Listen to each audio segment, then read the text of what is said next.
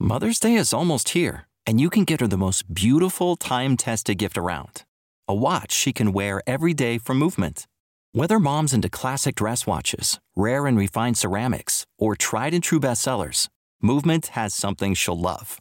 And right now, you can save big on the best Mother's Day gift ever with up to 50% off site-wide during Movement's Mother's Day sale at MVMT.com. Again, that's up to 50% off at MVMT.com. It's here, Peloton's best offer of the season. Get up to $300 off accessories when you purchase a Peloton tread. Choose from accessories like a heart rate monitor, non-slip grip dumbbells, yoga blocks, and more. If you've been looking for a sign to join Peloton, this offer gives you everything you need to get going. Hurry, Peloton's best offer of the season is here, but not for long. Visit onepeloton.com to learn more. All access membership separate. Limited time offer cannot be combined with other offers. See additional terms at onepeloton.com. Welcome to a galaxy far, far away. Here at the Cantina Podcast, we provide top shelf service, including rumors, leaks, news, and reviews. Come in, order a Loman Ale, and remember, no droids allowed. And welcome, ladies and gentlemen, to another episode of the Cantina here on the Genreverse Podcast Podcast Network, part of the LRM Online family. Make sure you're heading over to lrmonline.com every day for all of your entertainment news, needs, and opinions. We are on every podcast app you can imagine, website. Go ahead and follow us there, or if you're watching on YouTube, the Genreverse YouTube channel, hit the red subscribe button. And of course, we are sponsored by the good folks over at Grow Generation. A little bit more from them later on in the episode. I am Kyle Malone at that Kyle Malone on Twitter, joined as usual by Cam Clark at LRM_Cam. And today we have a full cast, a full crew, however you want to word it, because Shockey is here as well at LRM_Shockey. Gentlemen, how's it going? Good. Going good. We missed last week. That's all right. Nothing really big happened last week. Nothing much. Couple little things to discuss over the last week since then, and all eyes are kind of like on San Diego this weekend because of Comic-Con, and Marvel's got a big day ahead of them. They've got what's the word I'm looking for? Marvel animation announcements on Friday, and then the big Hall H presentation on Saturday. And I mean, look, what is it? Next month is September is D23 and Disney Plus Day, and we're expecting a lot more Star Wars stuff from those two, because, well, let's face it, the world of Star Wars for right now and the foreseeable future is Disney Plus, not movies, so it kind of makes sense to expect a lot more on Disney's personal conventions and PR stuff, if you will. But we do have some things to talk about for some of those streaming service. The first one being some footage that leaked from Andor. Cam, you wrote this piece up. You want to kind of chit-chat about what we see? It's a strange one, this, because this was released officially by an Andor Twitter account, but then it disappeared from the Andor Twitter account, and then other people online obviously picked it up from there, and then just the internet retweeted that out, and you know, it's out there. I actually thought there was quite a lot of new footage in it, you know, that we hadn't seen from the initial kind of teaser that we had for kind of Andor. I think the overwhelming thing that I certainly looked at is I just thought it looked absolutely fantastic compared to maybe some of the other Star Wars shows that we've seen recently, in terms of just the cinematic feel of it, the wide shots. You know, it just felt more like a Star Wars project to me, almost even more than Obi-Wan Kenobi, despite that having such a big, you know, impact on the Star Wars universe.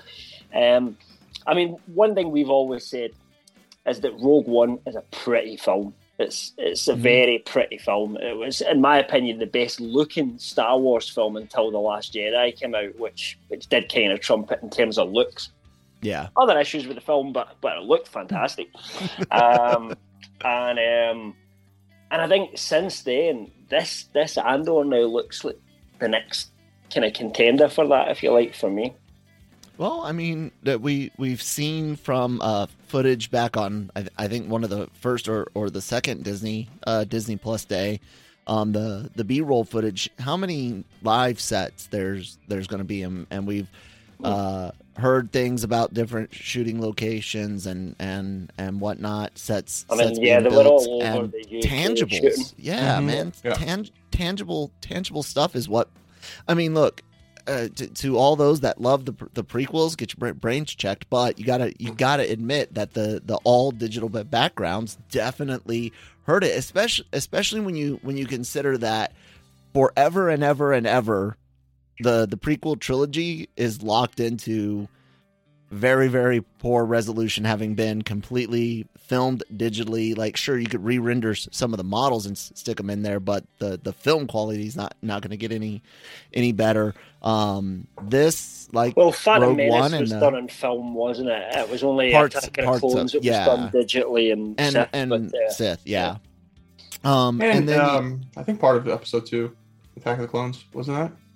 There were elements of film in all three, if I believe. It was the first one where they brought in the digital camera for the first time. That's right. Yeah, that's right. They didn't have that yet for Phantom Menace. That's right. I remember it, yeah. Whether they were able to use it for every single thing, I don't know. But certainly, you know. And I know at the time, you've got to remember, these digital cameras were extremely large, very big.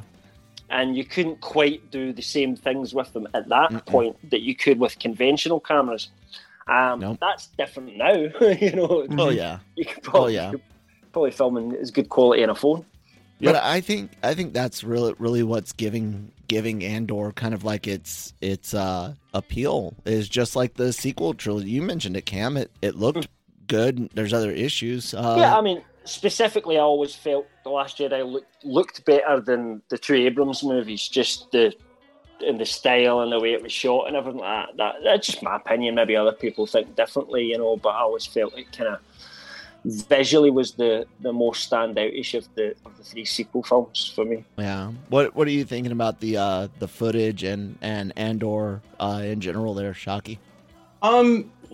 So it's a good thing that Tony Gilroy is attached to Andor because he was responsible for the screenplay for Rogue One, so he knows the character. It's not like that was the one kind of, I don't know, I wouldn't say it was a miss or something with Kenobi, with Deborah Chow, because I thought she did a great job, but it's kind of that continuity. You know the characters really well. It's kind of, you know, Dave Filoni, you know, with Star Wars, knowing the insides out of like Ahsoka, a character he brought in and has written it's just so much for. So to have Tony Gilroy with this, knowing Diego Luna, you know, working already together with him, it has the same, you know, the same style.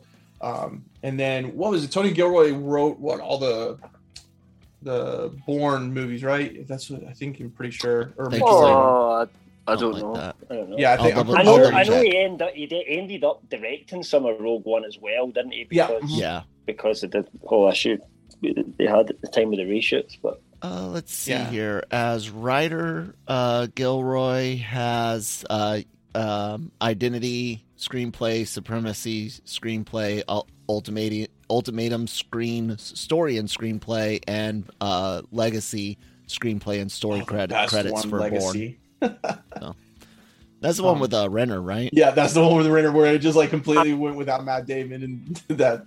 Yeah, I mean, I don't like any of the Bourne films. I never did. Yeah. But you know, but the stories are that's what I like about thing. It's not an issue with them with the writing in them. You know, it's not that's not the problem. I mean, at the end of the day, it's adapting a book, isn't it? Ultimately, these ones.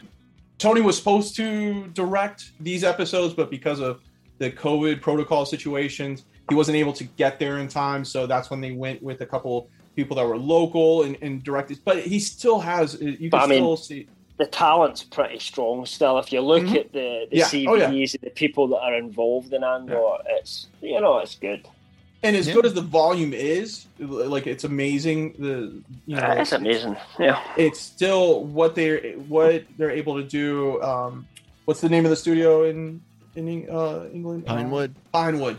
what they're still able to do on Pinewood is pretty legit. And, you know, they've created pretty much towns and cities, you know, in the surrounding areas for it and stuff. So it's kind of interesting that we're seeing the Andor having a different approach to the other Star Wars shows. It's maybe, you know, Tony Gilroy pushed for that. I don't know, but it'll be interesting to see once they weigh it all up, what looks better, how much it costs, because you would, and I'm not an expert in this, but I'm guessing that the length of the Andor shoot, all the locations shooting, must have cost longer, more money than it costs for Obi-Wan Kenobi. I mean, mostly what I've heard, Obi-Wan Kenobi, a lot of it is actors' fees, you know, because McGregor got paid well for it, Christensen got paid well for it, you know, that sort of stuff. So, you know, it'd be interesting to see kind of like, you know, what is the best model for them going forward. I always kind of think there must be some kind of sweet spot in the middle where some things are better done in the volume, but some things are better done in location, and it's going to be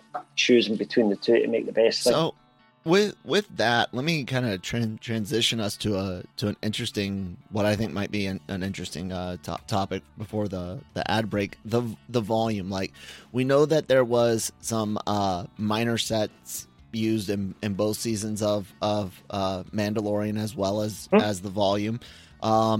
And we also know, or assume / know, you know, there's been no like official, here's the schedule, shooting schedule and every location and usage of the volume, but I definitely feel more use of it in Boba Fett, and definitely a hell of a lot more use in Obi-Wan Kenobi. Do you think maybe they're making with the volume that same kind of mistake Lucas made with all the digital tech and CGI? Because even though you have more film in episode one, you still have a crap ton of relatively new CGI at the time, at least in the amount and aspirations they had for it. Do you think they're kind of overusing the volume, and Obi-Wan showed its kind of weaknesses? Do you think they're going to step back some or not? What do you think, Shockey? Sorry, Cam. That's all right. I think you're right in saying, like, you can definitely tell the difference in with Book of Boba Fett and with Kenobi, but I also think it was because of the time and situation with the pandemic, the volume was the best thing to use, because then you could follow all protocols easily. You didn't have to go to set location, like the issues that Tom Cruise was having filming the, you know, Mission Impossible, and because it's one thing for us to hang out and make a movie and say, okay, we know each other really well, but when you have, you know, unions, you know, worker unions and all that kind of stuff, and everybody's has to be protected, everyone has to get tested, and all those things, I think the volume was just kind of the safe way to go. But I agree with you. I think that the lesson learned from this was, like, although this technology is great to have, and, you know, we can use it for space, use it for like space battles and stuff like that. If there's an opportunity to go into a live set, use it. I think the best example of this is when you saw, was it Mando season 2, when I forgot what planet they're on, but remember when they take Grogu to the Jedi or thing to communicate to, and Boba Fett shows up, and there's that massive battle between Robert Rodriguez directed. The one that Robert Rodriguez directed, but there's that massive battle between the stormtroopers. And remember, somebody, like, I was going for a jog and recorded on their phone. Everybody thought it was just like random cosplayers playing, you know, playing with each other and stuff, and it ended up being that exact episode. But if you go back and watch that episode and see how beautiful it's shot and everything, I mean, that's what you got to use. Where the volume, it's a great tool to have, and it's amazing. And if you need to do a really unique location set, go for it. Yeah. But if you're on a water planet, like when Mando goes to, I can't remember the name of the planet, but it's water and he's on the boats and that. You can't do that in a set, really. You know, you can't get it to look like that. So you either do a small set with some water that the actors stand in, and then surround it by green screen, or you surround it by the volume. And I think that's the advantage of the volume. If you can use it to replace green screen, it should always be the volume. But if you can say, well, actually, we've got the environment here, that we can just film this in a location, that should always, where possible, be the option. But it's going to be weighing up how much CGI is going to be required for each thing. And not only that, but I think the scale, because as we could see in Obi-Wan Kenobi, the trying to put too much into the volume to film really causes some claustrophobia, can cause some movement issues. And I know I'm a bit in the minority to get completely ripped out of a project for that, but it is noticeable. And I was even mentioning this to my dad the other day. When you have a low budget film, something that's not a tentpole or series for that matter, a lot of like technical things become more forgivable than like AAA projects. Is something that you expect a certain level, continuity errors between takes and things like that. They're more annoying if it happens in a Star Wars or Marvel, or we'll use a famous coffee cup from Game of Thrones. It's more frustrating for something like that than it is, a Netflix lock and key or remember the jeans guy at the end of Mando season 2? Yeah. Yep, exactly. And I know mistakes happen, and that's fine, but my biggest fear is, like you brought up, Cam, and you can kind of carry on from this if you want, but a lot of Kenobi budget went into the talent, and it's because you could save a lot of money using the volume for filming. Disney likes money. Do you have any fears of them overusing it in the future, even though they might not have to, like Shaki had pointed out? Yeah, well, I think it's going to be a learning curve, and I think it's going to depend on each project and what's best for that project. I think if a project's primary thing is, well, we're not sure about this, we need to keep the costs down, then why not use the volume?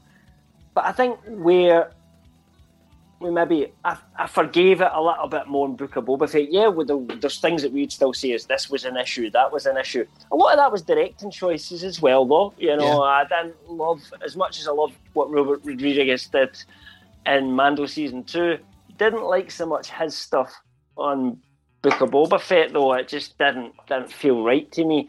Some of that was design issues as well. We've talked about that when we reviewed the shows. I think with Obi-Wan Kenobi, the problem is it was a bit more tentpole. It was a bit more, this is Obi-Wan Kenobi. It's fucking, to quote Ewan McGregor, but that's fucking Obi-Wan Kenobi. And because of that, I don't think cutting costs should have been a major concern, because it's not so much box office. It's about having a product on there that you want everybody talk about how great it was, and that, I want to watch that. People will subscribe to it to watch it, even if it's not right there and then. It's not necessarily about the right there and now with something like Obi-Wan Kenobi. And my biggest, takeaway, and we talked about this when we reviewed the episodes in Obi-Wan Kenobi, is that we all had slightly different opinions about where it landed, but I think we all kind of thought it could have been better than what it was. Mm-hmm. Yeah, sure. Sometimes you just wonder whether if they put that bit more money in, took a bit more time to get it out there, rather than kind of saying we need this out for May 2022, which at the end of the day, you've got probably creative people going, just give us as much time as you need, and then business people going, no, we've got subscribers and we've got shareholders and we need this product out. And that's always going to be the battle. There's a lot of filmmakers that would say they're never finished until it's literally ripped out their hands and said, time's up, you're done, Right. Yeah. And with Kenobi, it was, 2 rewrites? And so I think they finally, once they got to the third, they finally just said, we're sticking with what we got to do. But where it fell down was it needed people to, something might have looked okay in paper, but then when they shot it, you realise there's a few issues, and that's where they needed to make changes in the fly. And I don't think they did that well in Obi-Wan Kenobi. For example, end episode 3 doesn't work on film. All of us said right away, unless they explain this later on, it's not going to work. The whole tunnel thing with can't remember her name, Tala was it, and Reva and all that. In script, that probably seemed fine, but same episode. But once you look at it all, it didn't work. The escape from the hangar with the snow speeders, not in snow, coming in. Yeah, maybe it was a great idea on paper, but the way it actually worked in practice wasn't that great. And it's little things like that that you need to kind of almost adjust in the fly. And maybe even that's why reshoots would be set up.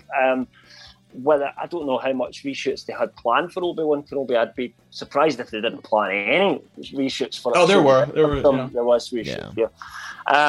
But these are the kind of things I would expect to have been picked up on the reshoot stage and the editing stage, and they weren't.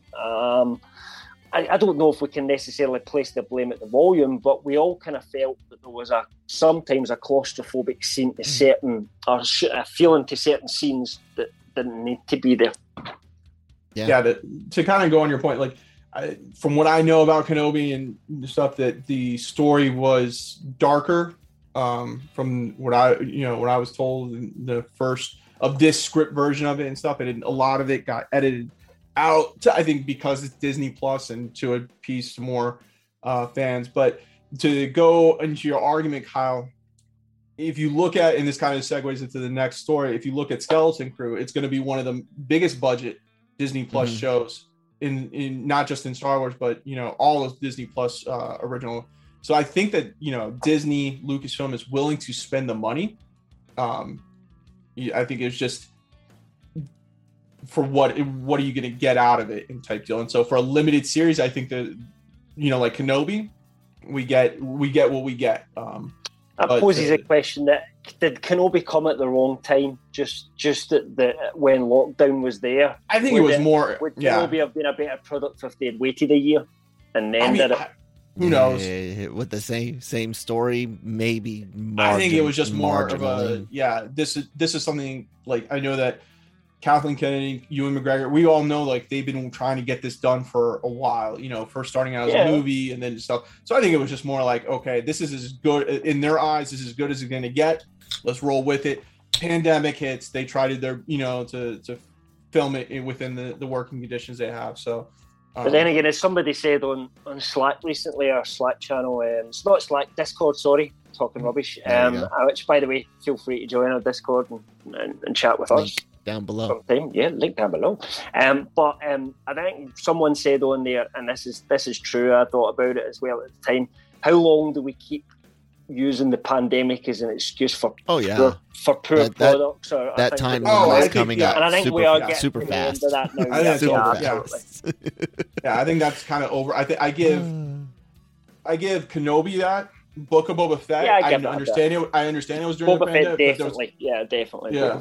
So, but anything now moving forward, I think Top Gun now kind of proved everything Andor. Wrong, WandaVision as well, if we even go into some of the Marvel side of things, there was a lot of them just came into that period where you do just forgive them a little bit about some stuff. Yeah. I think we're like Kyle said, we're past that point now. Yeah. Anything that comes out now, it's fair game. And we are, what's up? I was just saying like the new shows that are coming out, new projects, new movies. You can't use that anymore. Can't use that excuse anymore.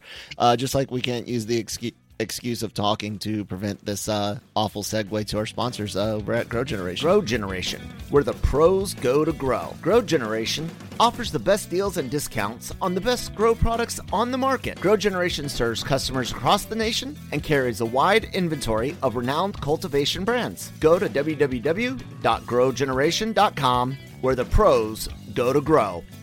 Thank you guys so much for sponsoring the episode as usual.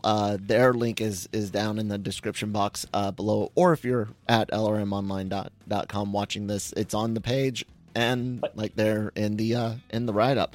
So the other thing to kind of chit chat about that I have on the agenda is a rumor of Kate Herron or Herron. I'm not sure if I put a little too much emphasis there at the end. Never heard it spoken out loud. Exactly. Loki. She helped out with Loki season 1. Yep. Season 2 filming right now for that. Rumored for directing The Acolyte. Cam, you wrote this one up, I guess. Yeah. Yes. Take us through. Yeah, it was me this one. With this one, there doesn't seem to be any clear, like, this has definitely happened. This came from making Star Wars, right? But even they themselves said look, we're kind of just, we're not saying this is an exclusive, we've heard this information. Yeah. This is just a rumour that they've heard as well. And that could mean that she was a target, but there's nothing signed and delivered yet. What we do know about Acolyte is that there was a bit of a delay to the initial kind of schedule that was up, and it's kind of later in this year now that it's going to film. And it's filming in a new studio in England, actually not in Pinewood. You know, it's a new kind of studio Oakwood. That's been set up. I'm joking. I'm joking. I can't remember the name. Let me see if Maplewood. Yeah, that'll be it. Give me a second to actually look at this story and I'll tell you the name. In case anyone that listens is really curious and says, oh, that's the studio I work at and I'm pissed off now. Actually, I don't have that information there, so I don't know. That's give me a second. But yeah, basically, this is what MSW said. Two different sources, one UK-based and one in SoCal, mentioned that Kate Herron is supposedly involved or approached at least. Herron, executive producer and director Marvel's Loki, a critical acclaim. On paper, she sounds like a good fit to direct showrunner Leslie Headland's Star Wars series. They also then went into talk about, because Kate's LBQT and so is Leslie Headland, and I thought, well, you know, I kind of don't feel that's relevant in any way whatsoever. I think what's far more relevant is that she did a really good job with Loki. And that's why she kind of might be a target for this show. We do know 100% that she is not back for Loki season 2. That was never on the cards. You know, she was quite early in saying that she wouldn't be back for season 2 because we always knew Loki was getting a season 2. Maybe that's because this was in the back burner or some way. There was talks kind of starting, I don't know. They did say, I think the rumour is a lot going for it personally, but until I know for a fact, Herron is directing one or more episodes, and it was more than just being approached. They're treating it as a rumour with legs for now, and that's all we can kind of do as well for this moment in time. But saying that, would she be a bad choice? No, I think she'd be a good choice for it, considering, you know, Loki was my 100% favourite Marvel show that they've done on Disney Plus so far. Really loved Loki. So, yeah, I'm keen because The Acolyte's definitely one of the most exciting projects on the horizon. Whether it ends up being good or not, who knows, but it's intriguing and it's exciting, you know. So, we'll see what happens, I guess. What do you think, Shockey? You think Herron would make a good director for what you know about this, or what we all know about this project at that? I mean, yeah, based on her work, yeah. I mean, I love what I love Loki, this, you know, the entire series of it. I think it's the best Marvel Disney Plus series so far. So yeah, like bring it over to Star Wars and, you know, yeah, like we don't know exactly what, you know, we kind of have an idea what the Acolyte, you know, time frame wise, but besides that, it's what's weird about the Acolyte. Out of all projects, it's the one that's had the least controversy to it, or, you know, or like anything, you know.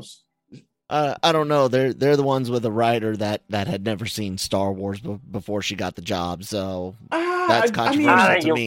That's controversial. Yeah, I know. I'm being a bit. What's the word I'm looking for? Melodramatic about it. But the only drama that the Acolyte has is that they announced that it would be a female lead early on, and there's some people just rolled their eyes at that. I don't care about that. Whatever. I mean, like what I'm saying is like, but some people that are out there, we know. You know, there's a bit of a toxic element. So if you, if you go to the original three, so Patty Jenkins with Rogue Squadron is on delay.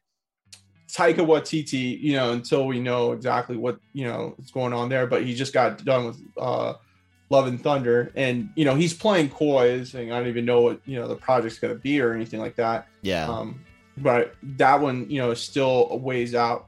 But this one, you know, is the one that's kind of kept under the radar, and it's just kind of keeps moving along, just chugging along, and you know, adding a writer here, director here, you know. Well, so the thing about this is, like kind of Taika's, we don't know anything about Taika's. So the only drama is about when's it coming, you know, when can we expect this? More with the Acolyte, we know a little bit more about it, but it's in an era completely different from where the rest of the stories go. But it's so amazing how really steady it's been.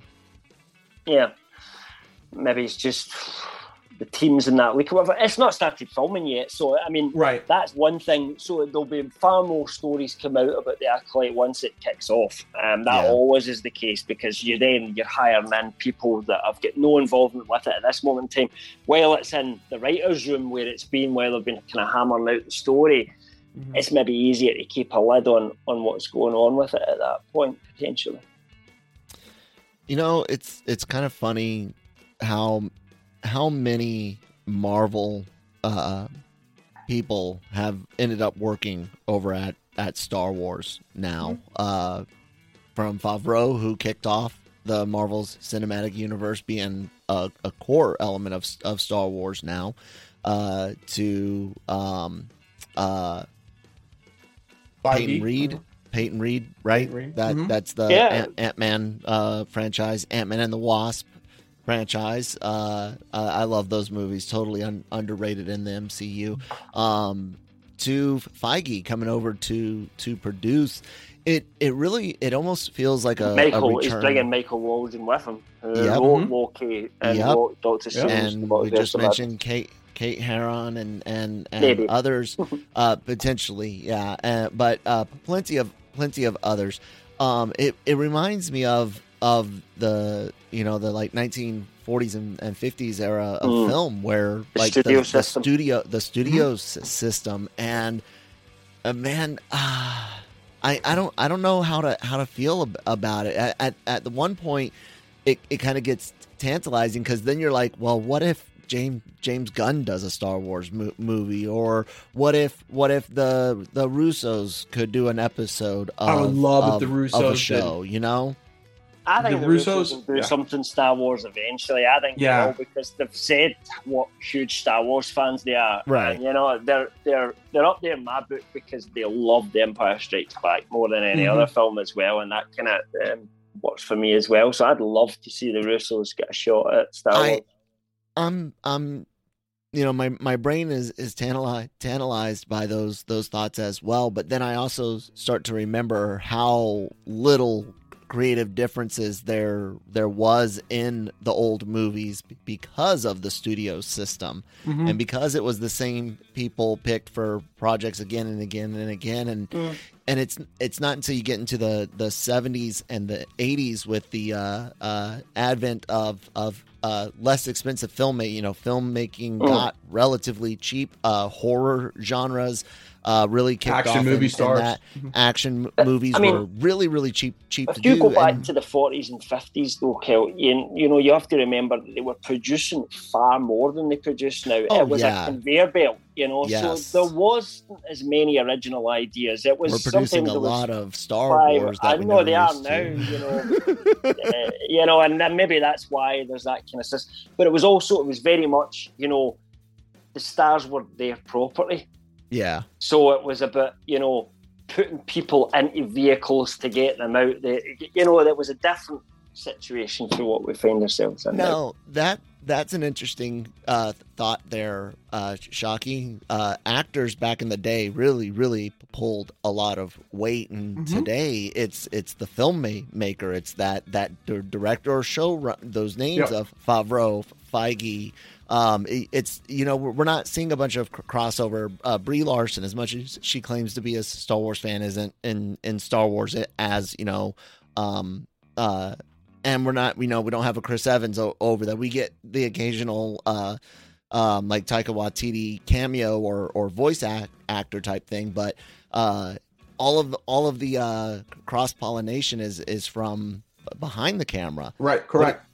What do you think about that kind of change in who a studio views as profitable, or the most profitable being Tom Cruise. But he calls his own shots. He's at that power now that he's not just signing on to like a film from a random studio. It's his his production company. He gets final say on all cuts on everything. So that's the ultimate. I would say the only actor out there right now that, like, when you cast him, it kind of moves the needle a little bit, is The Rock. Whenever you cast The Rock in a movie, it pushes the needle to and gets people to go see it. But the real big test with The Rock will be the Black Adam. And I don't really get it. I don't have anything against The Rock, but seeing him in a movie does not make me want to go and see it. It's not like very few movies I've seen with The Rock. Correct. Good.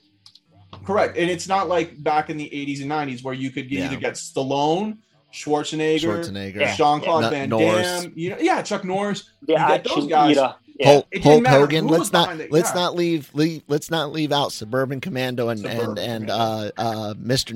Nanny. No Holds Barred. Yep, there's another one. But it didn't matter who's behind the camera on those. It was all about who's in front of the in front of the front of the lens. And then at the same time too, you did have James Cameron, Spielberg. They kind of came through too as well. Oh yeah, it was their era, and I think that's where that's come from. It was kind of a blend because they kept making more money than everybody else. That's the thing. The Camerons and the Spielbergs, the studios are going, how do these guys keep making more money than them? Exactly, because they're making better movies than you on less expensive. Getting into the nitty gritty of what makes special effects and really getting into what it takes to make a film. I agree. That's why 70s and 80s are just standout film after standout film. I mean, I think there's a lot of crap released in the 70s and 80s. I was one of those video store cruisers in that point. Mm-hmm. So, I was picking up everything that looked good in the front cover, and a lot of it was shit. Let's be honest. Yeah, well, there's always going to be shit out there. It just went in the bin. But the good things just elevated, and there was so many different things. But I do think that Hollywood is going that route though. That it's more about who's behind the camera now. I mean, look at the Disney Plus Day when they made the announcement for Star Wars. It was not about who was casted. The biggest news was, hey, we're bringing Kenobi back and Hayden Christensen is coming back as Darth Vader. That was the big news. But the rest of the news was, we've got Taika Waititi doing a Star Wars project. We have Patty Jenkins. They did a whole trailer for Patty Jenkins saying she's doing Rogue Squadron. Then Leslie Headland, doing The Acolyte. So you see that there. You saw that with Marvel got smart. It was like end of phase one, beginning of phase two. There was kind of this weird scenario where it was like they weren't really tagging or looking for directors. It was trying to remember. It was all about who's going to be that next big actor that they're going to cast. And it was for a short time there that there was kind of a slump with the things. But then once they got the Russo brothers to come in with Civil War and stuff, then that kind of sparked it again. Okay, we had Favreau to start off, the Russo brothers with Civil War. It kind of, then it was like, okay, Feige kind of got it. Well, Russos came in with Winter Soldier, but yeah. Oh, I'm sorry, Winter Soldier, you're right. With Winter Soldier, that's what I meant to say. And then it was, okay, we don't have to get that superstar A-lister to be in the film. We can cast these, these no-namers or these mid-level actors come in and do that. And I think that's what... like Jude Law being in Skeleton Crew, don't get me wrong. I think Jude Law is a hell of an actor, but it's not like, I'm not watching Skeleton Crew because of Jude Law. It's not a Jude Law vehicle. Jude Law starring in a Jude Law production, Right. Whereas if they'd said Tom Cruise is starring in Skeleton Crew, it would have been a much bigger deal. And it would all have been about Cruise, so... And you look at Star Wars. I mean, as much as I love, the cast of the original, the original trilogy, what really made Star Wars? It was the idea that Lucas came up with, and then the directors that came, from Empire Strikes Back, and Return of the Jedi. So you can, and you make new stars. That's the thing. There's the actors are ten a penny. Okay, they might not. In today's internet, as great as each other, but there's so many people out there trying to get into the acting business that you can find absolute gems out there that are perfect for your character that people don't necessarily know that well. And you look at a lot of the look. Let's look at the Rings of Power, right? For example, I know we're going off on a kind of fantasy kind of slant here, or House of the Dragon. How many of those people that are starring in these are household names? Very few, right? Because actually when you're signing up to something as long-term as that, you're getting these people in and saying, right, here's a 5-year contract. This is how much we're going to pay you. you know. If they wanted Tom Cruise, and I know it's unrealistic, but let's say you wanted Tom Cruise to play a part in 5 seasons of The Rings of Power, how much would that cost you? Oh, yeah. A ridiculous amount of money. They just can't afford to do that. And if they only sign people up to short-term contracts, then they become superstars, go to renegotiate the contract again and go, I want $50 million. Right. And then well, look at David Harbour. We'll recast the role. Yeah, look at David Harbour with Stranger Things. Like he admitted before Stranger Things came along, he almost quit acting because he was just basically being cast in these small little roles and stuff, and it wasn't anything great for him, and he wasn't making. Winona Ryder wasn't getting much work before Stranger Things either, by the way, and she's the biggest probably name in that show since the 80s. Yeah, exactly. Yeah. So yeah, with David Harbour being cast as Hopper. Boom! Now he's a superstar. He's going to San Diego Comic-Con, and people are, you know, chasing him down for pictures. He's in the MCU. He's right. Guardian, you know. Yeah. Name before we wrap it up, because I'd written this down and I was kind of curious. We mentioned how a bunch of actors haven't made a role over in Star Wars. Cam, who's a Marvel actor you would like to see in a Star Wars role? It's 100% Chris Evans. And what do you want to see him play? Don't care. I mean, a role that doesn't exist at the moment. You know, I'd love to see him. I didn't mean a character, but you know, a starfighter pilot, a Jedi, something like that. I'd like to see him be a villain. I'd like to see because he's never really done villains. He's absolutely done villains. Knives Out. What's the new one? Grey Man. He's a villain in that. Yeah. So he's done it. But I think in something as big as that, it's the opposite of being Captain America in the MCU. That's who I would want as my next Darth Vader, almost for a new story in Star Wars. I think he's at that age now where he's not some young heartthrob kind of action star, but he's a quality actor. And he's also just got star potential. People love him, you know. I think... that's the one I would choose. I'd love to see Evans as a main villain across, you know, many movies. What about you, Shockey? Michael B. Jordan. I think he would be an excellent villain. I think his portrayal of Killmonger, probably besides Thanos, I get it, but probably the best villain in the MCU, in my opinion. My problem with Michael B. Jordan is that I can't get out of my head that film he was in that I had to watch for Breaking Geek without remorse. Oh, such a bad film. But to be fair, it wasn't his fault. You know, the acting wasn't the issue; it was the story, you know, and everything else. You sound like Danny whenever they talk about Lost City. I'm gonna cheat, and I'm gonna say Elizabeth Olsen, and I would like to have seen her play. Specifically, I would have liked to seen her play Mara Jade. That would be a good casting. Yeah. Not necessarily involving Luke or anything, but you know, an Emperor's Hand type story. Liz Olsen as Mara Jade. So. Yeah. That's going to do it for us, folks. We've got a lot of great things going on over at lrmonline.com. So if you have... sorry, that is my phone going off. If you have not been over to the website, go ahead, head over. You can find celebrity interviews, reviews for everything from movies, TV, occasionally games, comic stuff. All of the podcast links are there as well. Usually have the LRM YouTube channel up there if the Genreverse YouTube channel isn't here. So we've got things from San Diego Comic-Con this week on the channel. So subscribe over there as well. After you subscribe to, you know, the Genreverse YouTube channel, of course. Lots of great shows like The Daily Cup of Genre, Anime Versal Reviews, Breaking Geek Radio, the podcast, Marvel Multiverse Mayhem, and of course the Cantina, as well as the Genre Shot trailer reactions. All of the audio, all of the podcasts, not the trailer reactions, because what would an audio-only reaction be like? Boring. But all of the shows generally do go up wherever you get your podcast from, Google, Apple, Spotify, all that good stuff. Cam, anything else you want to put out? From apologises if you can hear my cat crying. He's kitty. I threw a kind of soft cloth at him there to try and get him away, you know, but he's like, yeah, good luck with that. So sorry if you can hear some really tragic meowing. Unfortunately, he's got something wrong with him where he thinks he's hungry all the time. Oh, I thought you were being serious for a second. But he's not, so he cries for food.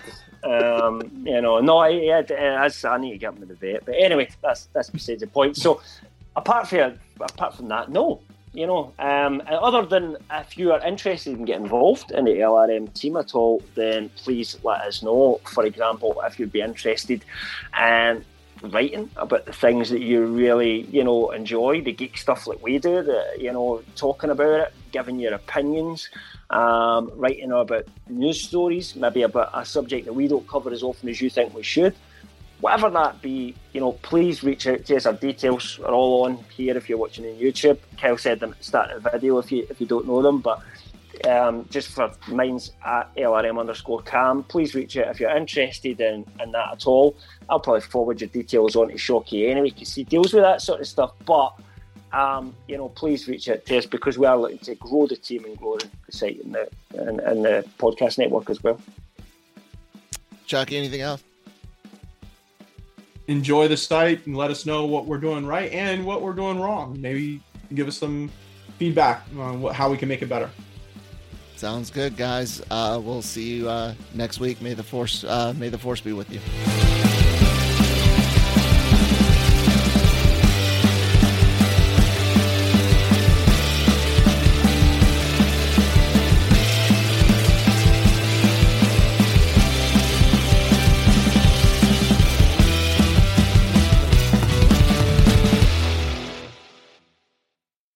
Redeemed a $50,000 cash prize playing Chumba Casino online. I was only playing for fun, so winning was a dream come true. Chumba Casino is America's favorite free online social casino. You, too, could have the chance to win life-changing cash prizes. Absolutely anybody could be like Mary. Be like Mary. Log on to ChumboCasino.com and play for free now. No purchase necessary. Void where prohibited by law. 18+ terms and conditions apply. See website for details. The voice in the preceding commercial was not the actual voice of the winner.